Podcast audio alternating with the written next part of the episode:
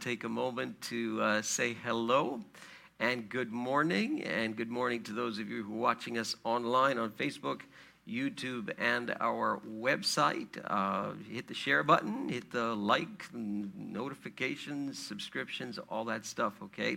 And you can use the comment section to participate as well. You are not off the hook, even though you may be in your pajamas, all right? Let me get this going here. Omar, are we good? They're good over there at home? All right, I'm going to give you a couple of announcements before we let the kids go. This coming Saturday morning, we will be running our back-to-school bash. So we've got a few volunteers who are in the room.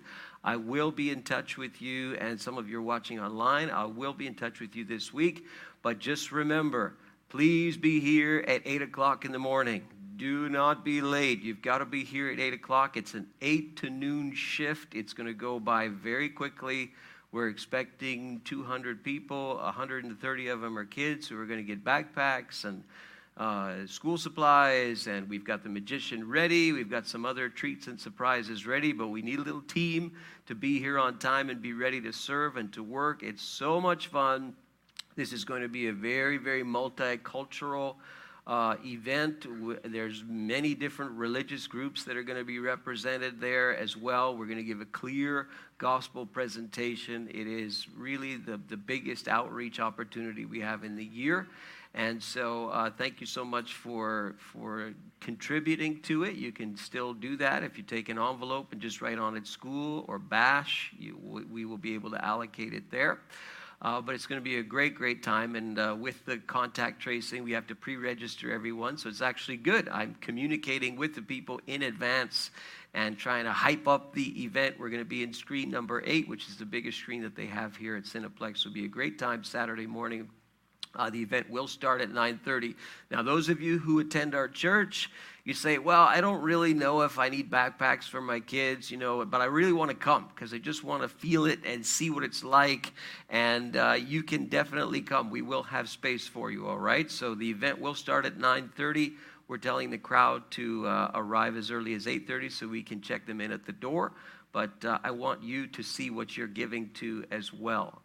We planted this church with the idea of reaching the one who is far from God so that together we would become passionate followers of Jesus. And this event is part and parcel of that, okay?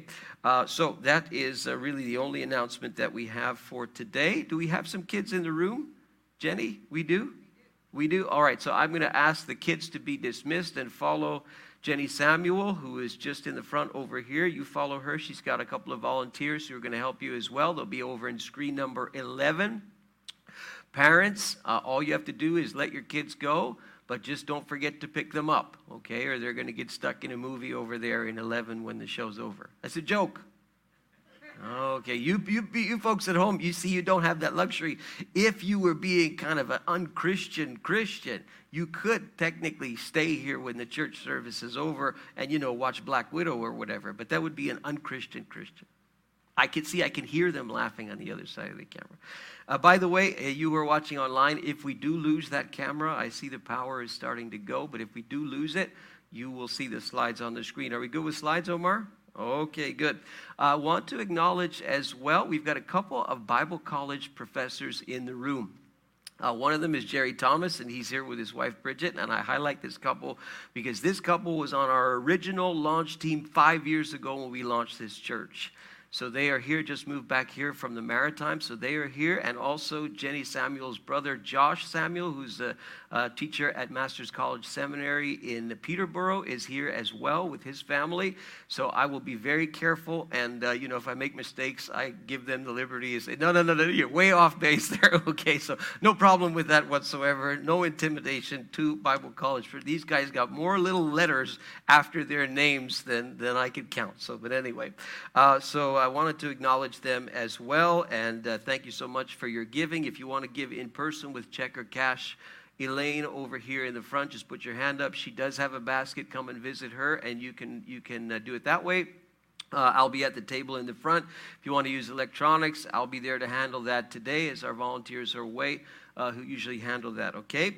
So today we're continuing our series on the Psalms, and these are, as I've been saying, probably the most popular book in the Old Testament for people are the Psalms. And the reason seems to be that we relate to what is being written down there. And we've taken a look at a few Psalms. Last week we did Psalm 16 and this cry of David, which has a kind of a prophetic edge to it as well, talking about the resurrection of Jesus as Peter and Paul interpret the thing many years later.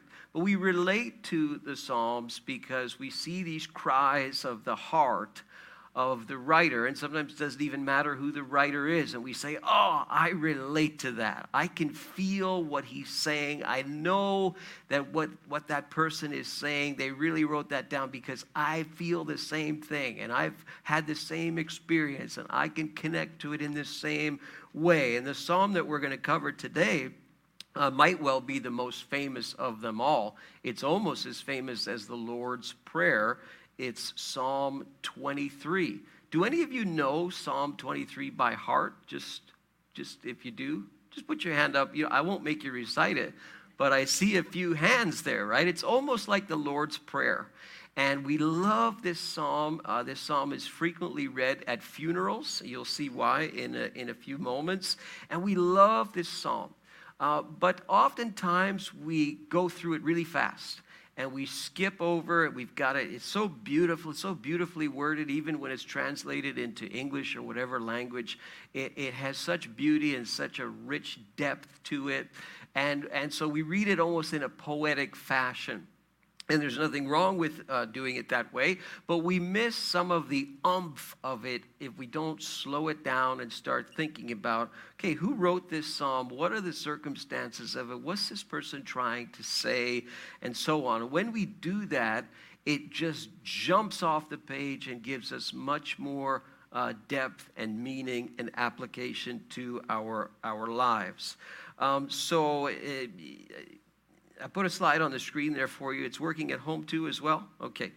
If you really want to get to know Psalm 23, you can read Psalm 23, 23 times. It's only 6 verses long. And that's okay. You can read it that way. But let me suggest to you a better way of reading Psalm 23. Go to 1 Samuel chapter 16 and 17 in the Old Testament. It's the historical book, so you go over to the left, or if you have an electronic Bible, you can go and find it. And I would give you a piece of homework and read those 2 chapters with the thought of Psalm 23 in your mind. Because a lot of what's going on in Psalm 23 is David's personal reflection of his own experience and how he uses this as kind of an image for his personal walk with God. When you look at it that way, it just jumps right off the page to us. So I'll just read the psalm quickly, and then we're going to go back and skim over 1 Samuel chapter 16 and 17, and just review it, and you'll see, oh, okay, now I'm starting to see where he's gone with this. The Lord is my shepherd. I shall not want, or be in want in some translations. He makes me lie down in green pastures. He leads me beside quiet waters. He restores my soul. Such beauty in the words. He guides me in paths of righteousness for his name's sake. Even though I walk through the valley of the shadow of death, this is why we read it at funerals often, I will fear no evil, for you are with me. Your rod and your staff, they comfort me. You prepare a table before me in the presence of my enemies. You anoint my head with oil. My cup overflows. Surely goodness and love, or sometimes goodness and mercy, will follow me all the days of my life, and I will dwell in the house of the Lord forever beautiful. We say, yes, God. Oh, wow, that's just so encouraging. And it lifts us up, and we, you know, it's beautiful. And in that way, you can leave it there. But I would strongly recommend you go back and you say, well, hold on here. Who is David? Why did David write this? Do we know anything? You know, it's beautiful when we have the author identified in the text. And here again, like Psalm 16, we know that the author is David. And so if we look at David's life and we survey his life just in the scripture, you don't have to be a shepherd to get what the meaning is of Psalm 23. And there's been some amazing work done on Psalm 23, some amazing commentaries and books and sermons. But you don't have to be an expert on shepherding. You just have to read the scripture. And often when you let scripture interpret itself, like we talked about last week, you see, wow, what a powerful, powerful metaphor he's drawing here. So if you go back to David's early life, we looked at David last week and we said, well, David's many things, right? If you remember, shout out some of the things that David, you know about David from the Bible. Goliath. Killed Goliath, yeah, the giant. Musician, yeah. A dancer, yeah, he does talk about dancing for sure, yes. A warrior, yes. Plenty of wives. Yeah, so polygamous, yeah, okay. Yes, anointed by Samuel as king, good. Anything else? Hunted by Saul, yeah. The Bible college professors are being silent, yeah. Pardon me, after God's own heart, yes. And you used the word consecrated last week. Yes, so you know some things about David. You get that from the Bible. Well, you jump back to 1 Samuel chapter 16, and you start to get an appreciation right away for David's life. And you see here at the beginning of chapter 16, Saul, the king, is in the process of being deposed by God.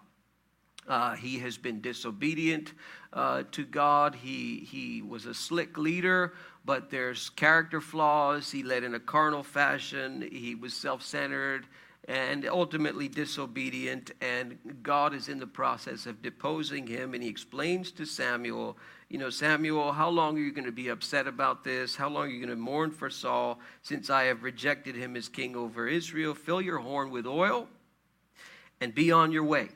I am sending you to Jesse of Bethlehem. I have chosen one of his sons to be king. So go ahead and do what you're supposed to do. You're the prophet. You've got to go and anoint the next king. And Samuel's a little bit worried about this, and he says, Saul's going to pursue me. He's going to kill me. And God says, don't worry about it. Take a heifer, go to the family, and say, we're going to offer sacrifices. You need to consecrate yourselves, and I'll show you what to do. So Samuel does what the Lord says. He goes to Bethlehem, and they're wondering what he's doing there. They're afraid because he's Samuel the prophet. What's his business there? And he's come in peace. He says, we've come to sacrifice to the Lord. Consecrate yourselves, you and your family. We're going to offer sacrifices. They say, okay.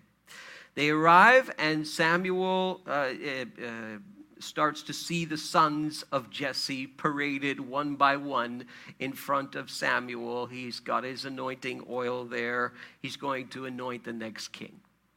So Jesse starts with his oldest, and he's, you know, kind of parading them one by one in front of the great prophet. And he's not impressed. He's not impressed with the first and the second and so on. He says, do not consider his appearance or his height, for I have rejected him. This is what the Lord says to Samuel. The Lord does not look at the things man looks at. Man looks at the outward appearance, but the Lord looks at the heart. So he hasn't found his man yet. Samuel, and Jesse calls another son, puts him in front, and Samuel says, no, this isn't the person. The Lord has not chosen this one. And, you know, you get the picture. And then it finishes. There's nobody left. And so Samuel says, is this all you've got? Are these all your sons? And Jesse says, well, they're still the youngest. We don't know how young he is, presumably teenager, adolescent maybe at best. They're still the youngest, but what's he doing? He's tending the sheep. He's a shepherd. It's his first job in a way. So while David is a king, a warrior, a prophet, poet, dancer, musician, and a shepherd. And this is what he reflects on when he writes, "The Lord is my shepherd." So he is plucked out of his first job, being a shepherd, to be anointed the next king of Israel. So the youngest is there. He's tending the sheep, and Samuel says, "Go and get him, and we will not sit down until he arrives." And so he sent to him and brought him in. He's a good-looking guy, ruddy, fine appearance, handsome, my version here says. And the Lord says, "Rise and anoint him. He is the one." And Samuel takes his horn of oil and anoints him in the presence of his brothers. And from that day on, the Spirit of the Lord came on David, we're told, in power. And the story continues. David enters into the service of still then King Saul, although God, again, it has essentially removed his presence from Saul. We're actually told there that the Spirit of the Lord departs from Saul, and an evil spirit from the Lord tormented him. That's a sermon for another day for sure. And Saul, he has a peculiar behavior. He needs to be calmed down by music. And he finds that David is the best at this. David comes and plays his instrument. Even though he's a brave warrior type guy, he can also play music. He comes in, he plays his instrument, and he calms him down. And Saul really, really likes him. We're not sure how personally he actually gets to know David, but he is certainly calmed by David's playing. It would make him feel better, and we're told at the end of chapter 16, the evil spirit would leave him. Again, a sermon for another day, but the point is, David he's right there. He's right there in the king's service right away, right after being anointed the next king of Israel by Samuel. Probably Saul is unaware that David has been anointed by Samuel at the time. Then we see the chapter where we've got Goliath the Philistine. So the Philistines, chapter 17, verse 1, they gathered their forces of war, assembled at Socah in Judah, and they pitched their tents, and there's war here. Saul and the Israelites assembled and camped in the Valley of Elah. Just remember the Valley of Elah. Remember the anointing and how David was anointed by Samuel, how he was plucked from his first job being a shepherd.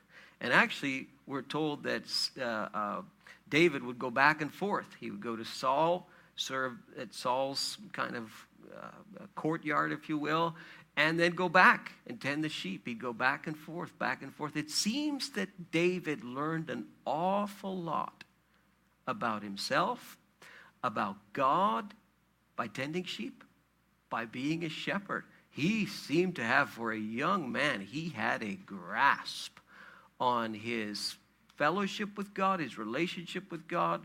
Again, the character, the nature of God. Wow, a very firm grasp on his own personal sense of identity. He's got all this established even before he goes to slay the giant Goliath. It's going to take place in a valley. And they drew up their battle line to meet the Philistines, and you've got this freak of nature, Goliath. I love watching the Olympics because there you see the freaks of nature, if you will. I say that respectfully.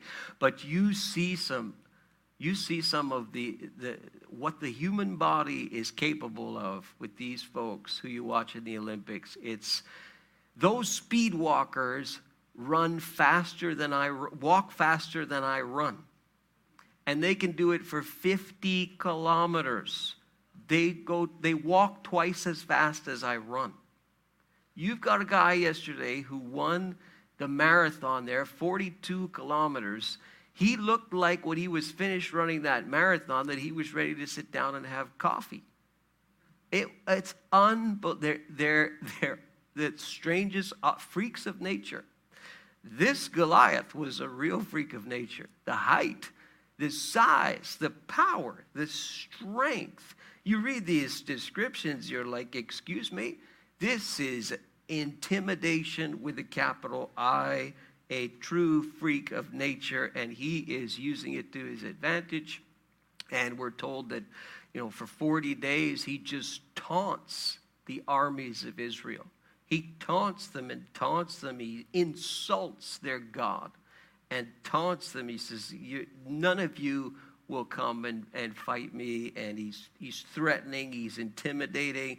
If any one of your people is able to fight and kill me, we will become your subjects, but I will overcome him and kill him. And so he's just so intimidating. And they're intimidated for, a month and a half, basically, by this giant in this valley. It is some scene. And then we're told about David. We're reiterated here about David. We're told who he is. We're told that he is the little kid in the family, the youngest. And David ends up coming into the camp essentially to provide food for his brothers, to encourage them. Verse 17, Jesse said to his son David, take this ephah of roasted grain, these 10 loaves of bread for your brothers, and hurry to their camp. Take along these 10 cheeses to the commander of their unit. See how your brothers are. Bring them some assurance. He brings them food. It's interesting, maybe important for the psalm that we're going to take a look at in a minute here. And they're with Saul, they're in the valley, they're fighting against the Philistines. Go, David, and do that. So David, early in the morning, he left the flock with a shepherd, loaded up, set out, did what his father said, reached the camp, saw the scene, looked at what's going on, starts asking questions, starts hearing about what's going on. Do you see how this man keeps coming out? He comes out to defy Israel. Verse 25, the king will give great wealth to the man who kills him. So there's a reward, financial reward, if anybody can take out this freak of nature. So there's going to be a financial reward. You're going to get the daughter of the king in marriage. So you'll be exemption from paying taxes. So lots of incentive to kill this giant. David asks the question again, what's going to be done? Can you remind me of this, please? And they tell him, and he says, who is this uncircumcised Philistine? That's pretty graphic. Basically, he's saying, this is a pagan. This is not a God-fearing person. This person does not know Yahweh. This person, who is this? Why are you so intimidated by him? That he would defy the armies of the living God. So he says he's very confident that he's going to slay this giant.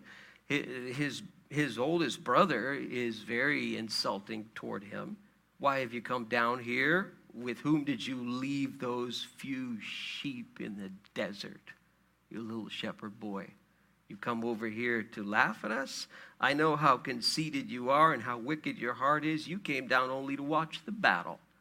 Go back and tend your sheep.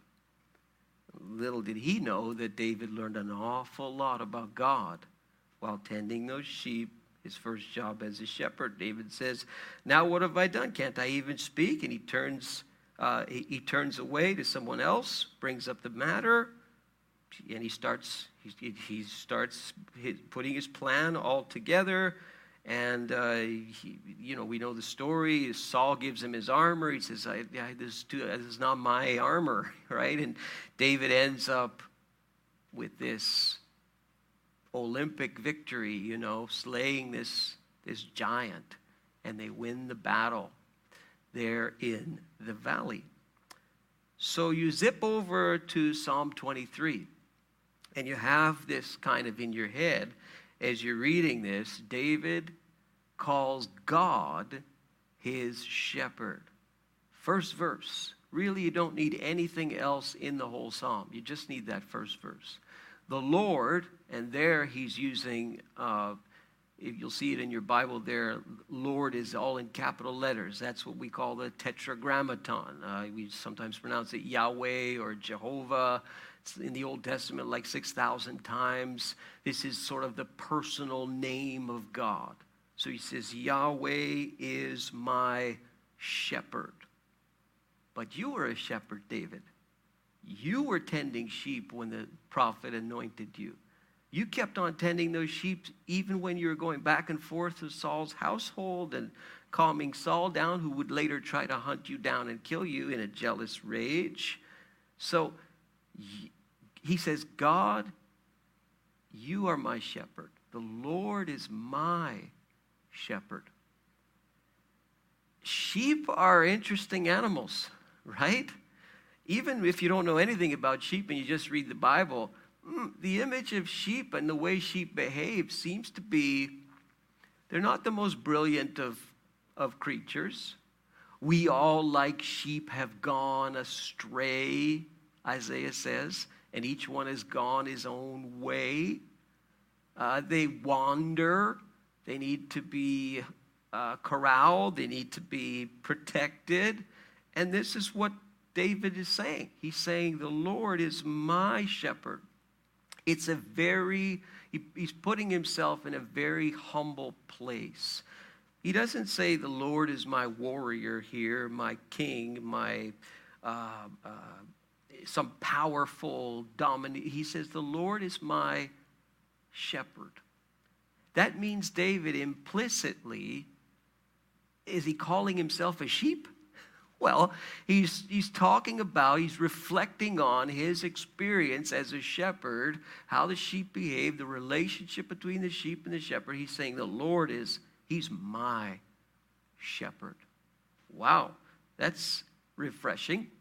A lot of leadership today, a lot of leaders today, they wouldn't say the Lord is their shepherd.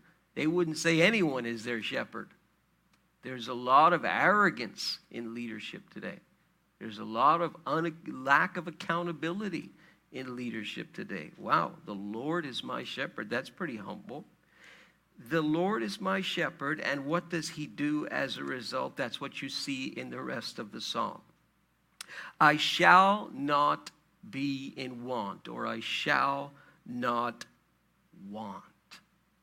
We talked about, sang about the whole idea of being content in every circumstance. This is kind of the idea here. If the Lord, if God is his shepherd, then he's content.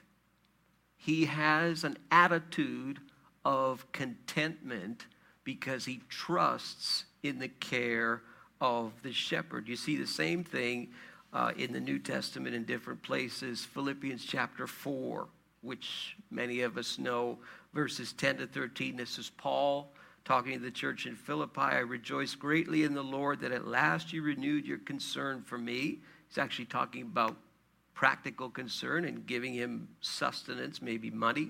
Indeed, you were concerned, but you had no opportunity to show it. I'm not saying this because I am in need, for I have learned to be content, whatever the circumstances. I know what it is to be in need. I know what it is to have plenty. I have learned the secret of being content in each and every situation, whether well-fed or hungry, living in plenty or living in want. I can do all things through him who gives me strength. Or I can do all this through him who gives me strength. He's content. Probably would agree with David. Why is he content?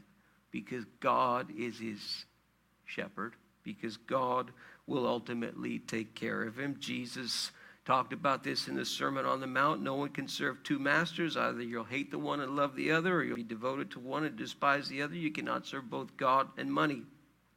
Therefore, I tell you, do not worry about your life, what you will eat, what you will drink, your body, what you'll wear. Is not life more important than food, the body more important than clothes. Look at the birds of the air. They don't sow or reap or store away in barns, and yet your heavenly Father feeds them. He cares for them. Are you not worth much more? Are you not more valuable than they? Can any of you, by worrying, add a single hour to his life? Contentment, because God is your shepherd. I shall not want. And he continues, and he says this, he makes me lie down in green pastures. He leads me beside quiet waters, verse 2. And we've got this beautiful image here, you know, of these sheep, and they look really chill, really content in their nice, beautiful North American, Canadian green pasture. If you look a little bit at do a little research on sheep just for interest, you can make them lie down in green pastures. You can, but they have to know that they're safe, and they have to know that they can eat. And if they know those two things, you can make them lie down in green pastures. The problem with the way that we look at this verse is we think that these are the green pastures. And we think that that's somehow over there in the desert in the Middle East in David's day. That's not the green pastures that David is talking about. He's talking about, a green pasture of sorts, but not exactly the same. And this is really, really fascinating. We're doing a series on Wednesday nights on video on Zoom called That the World May Know. A really good Bible teacher by the name of Ray Vanderlaan, and he's there in the Middle East on location, you know, on site in the Holy Land, so to speak. And he teaches out of there, and we're doing a series on the desert, walking with God in the desert. And you learn this kind of thing when you actually go there and you see what it really is. It's not like these lush, beautiful, green North American, Canadian, especially Canadian. So the regions in Israel where shepherds live are predominantly wilderness areas. Got two seasons, a rainy season from November through to March, when even the desert becomes green, like almost as a whole. So you've got this rainy season, you've got a dry season from April through October when the landscape is brown. So even during the rainy season, the wilderness grasses remain short, and the blades of grass grow in the shade of rocks where moisture is trapped. At first glance, the green pastures of Israel look like a barren, rocky wasteland, but each day a few blades of grass grow, and there is enough to nourish the flocks for another day. So sheep that graze in the wilderness receive enough nourishment for the moment, but no more. Day to day, the sheep depend on their shepherd to lead them in green pastures and the water that they need. So there, in that context, you get just enough. You can see some of the green there. That would be kind of a green pasture. Just enough for today. That's what you get. And so the shepherd would lead the sheep and find those little blades of grass, which would be enough to sustain the flock for today. What did Jesus say? Give us this day our daily bread. Not give us enough bread for the whole year so that we don't have to trust you anymore. No, give us today our daily bread. God will give you enough for what you need for today is the implication. There's a dependency that happens when you think of it this way. So it's not a walk in Disney World. It's you got to find that little pasture. You've got to sustain yourself, and you've got to depend on the shepherd to lead you there. He leads me to green pastures, and he takes me to still waters. Again, Psalm 23 and verse 2, he restores my soul. So on the left side there, you have a wadi. That's Wadi Zin in the desert of the Negev. We've seen this in our little study on Wednesday nights. And there you have quiet waters, okay? And then on the right, in the Judean wilderness, you also have quiet waters and some nice green pastures there as well. So if you're a sheep, you don't know the difference between those two kinds of quiet waters. One could kill you, the other one won't. So on the left there, a wadi is kind of a dried riverbed. And so what happens there, all the what you see on the side, the rocks there, the floodwaters will come into the desert from the higher places that can't hold the water. And so when you have the rainy season, water's got nowhere to go, and it'll make its way down into the desert, and it will actually cut into the rock and make these paths and these little valleys, and you've got a wadi there, and it will rush in like it's deadly. The deadliest thing in those deserts is water. When you have those floods that come in, they will come in briefly, they will come in with very, very little warning, and they will wipe out anything that's low down there in that area where that riverbed is. And the wadi is a dried riverbed that's dry in the dry season, but you will see some water there that's left over from whenever the rains came and eventually came down and flooded the area. And sheep can drink from there, but they better be careful, because when's the water going to come? How are they going to know? The shepherd. So the shepherd has to know what's going on in the area. On the other hand, on the right-hand side there, that's a lot less risky. But a sheep doesn't know. A sheep has to trust the shepherd to lead them beside quiet waters and to restore. And David says, not just his body, restores my soul. Wow, that's a beautiful image. So David clearly is reflecting on his own experience.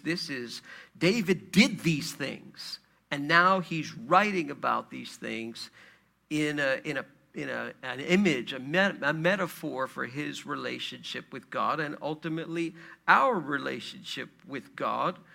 Verse 3, he guides me in paths of righteousness for his name's sake. This, again, is another wadi in the Negev. This one's more narrow, and you can see, like, the water cut that hole in there. In the desert, the path, in those kinds of deserts, there's paths all over the place. And they're hard to find. They're covered by all kinds of stones, but you can find them, but they're hard to find. And you've got to be, if you're a sheep, you've got to be led by a shepherd who knows what he's doing. He will guide me in paths of righteousness. Why will he do that? For his name's sake. So he is glorified.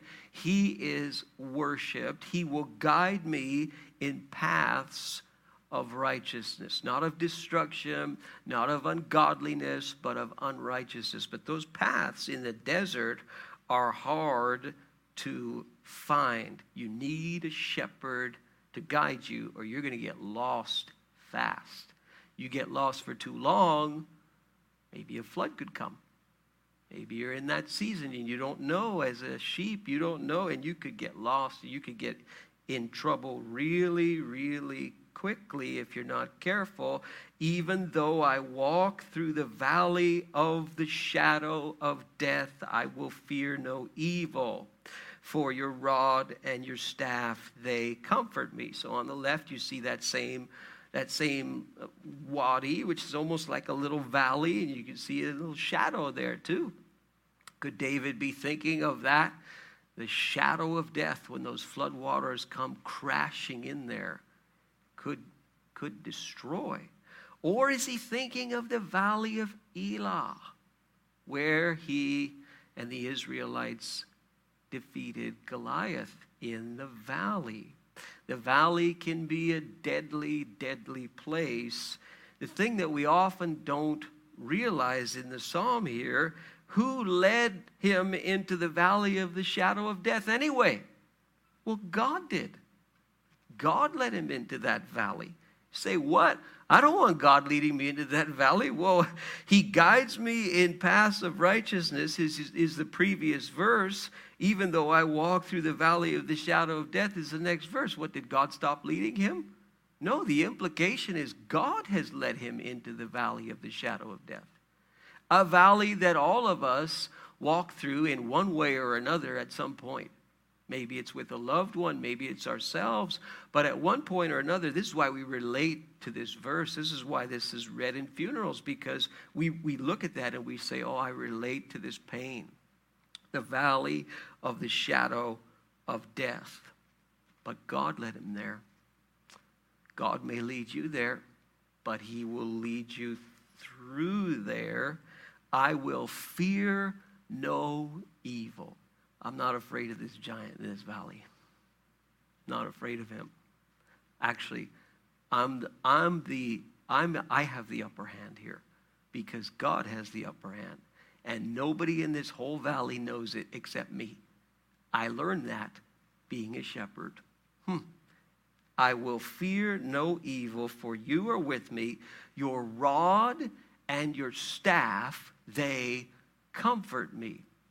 Now, this you have to know a little bit about a shepherd. They have this rod and they have this staff. The rod seems to be, if you listen to the people who commentate on this passage, it seems to be a shorter kind of a weapon to fend off predators. So the rod would be like a protection tool, and the staff would be like a direction tool.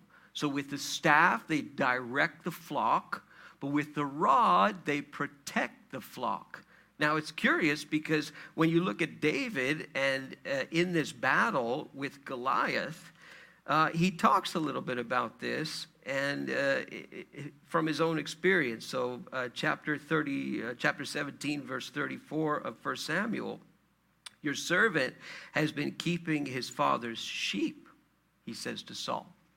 So he says, I've got experience. It's my first job. I'm a shepherd, you see, and I've been learning some things out in the desert. When a lion or a bear came and carried off a sheep from the flock, woo! A lion or a bear. If I was a shepherd, I'd say, you go and take the sheep. You can have them. I've got a whole bunch of other ones. No, you can have the sheep, no problem. No, he says, a lion or a bear came, I went after it. Remember Jesus and leaves the 99 to go and get the one sheep, right? So he said, I came after that. Wow, this is some shepherd. I mean, he loves the flock. He even loves that sheep that was wandering off, that the lion said, there's a loner, I'm going to pick him off. The bear said, I'm going to pick him off. And David said, I went after him. I went after it. I struck it with what? Maybe a rod, and rescued the sheep from its mouth. My goodness, what a scene. And when it turned on me, I seized it by its hair, struck it with what? Probably the rod, and killed it. Your servant has killed both the lion and the bear. Phew. This uncircumcised Philistine will be like one of them because he has defied the armies of the living God. The Lord who delivered me from the paw of the lion and the paw of the bear will deliver me from the hand of this Philistine. For David, it's case closed. He's got the gold medal. He will defeat the giant. He's extremely confident. Why? Because he learned being a shepherd. Your rod and your staff, they comfort me. I'm not scared. Yes, camera has died. Okay, you go with the slides only. And my apologies to those of you watching online, but you know what I look like anyway, and I'm not as good looking as David, so just look at the slides, okay? So the protection of God, wow, it's so evident to David in his life. Your rod and your staff, they comfort me. And verse 5 of Psalm 23, just zipping back there. What does he say? You prepare a table for me in the presence of my enemies. So remember when David was told by Jesse, go and get some food. praying for your brothers. She's preparing a table. Let's eat. Got to look after them. They're in the battle. They're in the battle against the Philistines. David, go and bring this food, bring some cheese for the commander of the unit. What's he doing? In a sense, preparing a table for his brothers, the commander of the unit. What? In the presence of his enemies. Is this what David has in mind when he puts pen to paper here? You prepare for me a table before me in the presence of my enemies. You anoint my head with oil. You've got a table. You've got oil. My cup overflows. Table, oil, cup. Remember when Samuel anointed David? Back then, when you anointed somebody, especially to be king, it wasn't just, put a little drop of olive oil on them. They poured this thing of oil on this future king. It's a very, very significant event. It would go all over them. They'd be covered in oil. These are anointing the next king. You anoint my head with oil. Is he reflecting on when Samuel anointed him and what that was like? My cup overflows. It overflows. So table, oil, cup, talking about assurance, the assurance of God when you're under pressure, yes, but probably he's talking more about a celebration. And he was very confident that he was going to defeat Goliath. And so he may be turning this image and saying, this is more than just God is with me. This is God is going to win. And God is going to be victorious. And he prepares a table for me in the presence of my enemy because there's going to be victory. I'm confident in God's ultimate victory in this circumstance, in this situation. Surely goodness and love will follow me all the days of my life, and I will dwell in the house of the Lord forever. People often say, God in the Old Testament, he's so angry, he's so violent, he's so judgmental, he's so condemning. We just like Jesus in the New Testament. For God so loved the world that he gave his only. We like that. God is love. Yes, we like that. But this God of the Old Testament, we don't like him. Let's just read the New Testament. My word, you look at Psalm 23. Wow, what a loving God you have there. What a shepherd. A shepherd who will fight off the attackers. A shepherd who will guide you, who will lead you in paths of righteousness. A shepherd who will give his life for you. What an image of a loving God. Goodness, mercy in some translations, love will follow me all the days of my life. It's not necessarily saying, behind me are goodness and mercy and love. What he's talking about is his deep, deep fellowship and communion and relationship with God. It doesn't come and go. It's an unbroken relationship that he has with God. It's perpetual. He says, all the days of my life, I will dwell in the house of the Lord forever. It was David who wanted to build the first temple. Didn't get to build it. His son Solomon eventually built it. What's he thinking of here? The house of the Lord forever? Is he thinking about the tabernacle? Is he thinking about the temple? Probably more. He's thinking about his walk with God and that he will be with God and God will be with him. And he'll never, ever, ever let him go, as we sung. He'll be his protector. No darkness, no evil will ever torment him. He will be his protector. He's talking about his fellowship, his communion, his relationship with God is unbroken. Tragedy would come into David's life through the adultery and murder, and we'll look at the psalm where he describes his repentance later on in this series. But my goodness, did he ever learn about God in the wilderness?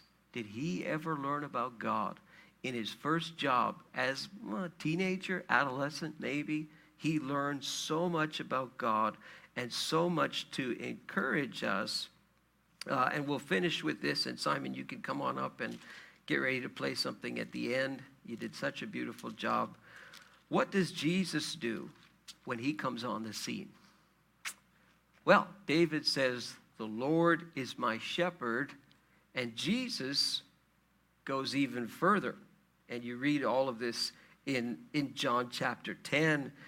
He gives an image again of a shepherd. "I tell you the truth, a man who does not enter the sheep pen by the gate, but climbs in by some other way is a thief and a robber. He's going to try and steal some of the flock. The man who enters by the gate, he's the shepherd of the sheep. The watchman opens the gate for him. The sheep listen to his voice. He calls his own sheep by name, and he leads them out. When he has brought them, when he is brought out on their own, he goes on ahead of them, and his sheep follow him because they know his voice, but they will never follow a stranger. In fact, they will run away from him because they do not recognize a stranger's voice." And John, commentating here, he says, Jesus used this figure of speech, but they didn't understand what he was telling them. Curious. And Jesus says again, "I tell you the truth, I am the gate for the sheep. And all whoever came before me were thieves and robbers, but the sheep did not listen to them. I am the gate. Whoever enters through me will be saved." That's quite a statement. "He will come in and go out and find pasture. The thief comes only to steal, to kill, and destroy, but I have come that they may have life and have it to the full. I am the good shepherd." People who were hearing this in Jesus' day, they would have probably thought of Psalm 23. "I am the good shepherd." The good shepherd does what? Lays down his life for the sheep. Wow, that is a powerful image of the love of God, and Jesus talking about what he will do on the cross. The hired hand is not the shepherd who owns the sheep. So when he sees the wolf coming, he abandons the sheep and he runs away. And then the wolf comes, attacks the flock, and scatters it. The man runs away because he's a hired hand. He cares nothing about the sheep. "I am the good shepherd. I know my sheep, and my sheep know me, just as the Father knows me, and I know the Father. I lay down my life for the sheep." That's what God has done for us. That's what God did for David. That's what God has done for us in Christ. My question to you is, do you know God as your shepherd? Can you say with David, "The Lord is my shepherd"? Even if you can only say the first verse of the psalm, "I shall not want. I'm content in life. I don't have a lot of money. I'm not that good looking, but I'm content in life because God is my shepherd." If you can come to that conviction, and that's the only part of Psalm 23 that you can believe, that's enough. If God is your shepherd and you can be content in him, the rest will eventually fall into place. Can I have a word of prayer with you before we go this morning? Father, I thank you today for how you reveal yourself in your word to us. We thank you. We have this reflection of David. We thank you. We have the powerful story of how he was called, anointed, won the battle. But God, I pray that thousands of years later, Lord, we would realize you make the same offer to us today to be our shepherd. It's been sealed and done in the work of Christ on the cross and his resurrection from the dead. I wonder if there are any of you who are here today and you say, "You know, I know about God in an intellectual way, he's in my head, but I don't have this sense of relationship and fellowship and care the way that David did. God, I pray on that person's behalf. Reveal yourself to me afresh. Come into my life afresh. I surrender myself to you. God, I want to know you above all other things. I want to prioritize you first in my life, that whatever would come, I would be assured of your leadership in my life. Jesus, I thank you that you have died for me on the cross. You laid down your life as a substitute for me so that I could walk with God. And I accept, God, what you have done for me. And I turn from my own self and surrender to you today. Help me to walk with you in the desert. Help me, Lord, to see you and to understand you as my shepherd and not just my God. We pray together to that end, and everyone said, amen, amen. Well, God bless you today. I'll just let Simon do whatever he wants to do, and I'll be over at the front just visiting. If you want to use the electronics, I can handle that for you as well. Don't rush out. Okay, please feel free to visit with one another. You can do so with your masks on. It's not an issue. God bless you. Have a wonderful, wonderful Sunday. Don't forget to get your kids over in number 11 if they are there. God bless you, everyone. I come out of agreement with the lie that you have left me on my own. Oh, I'm not alone.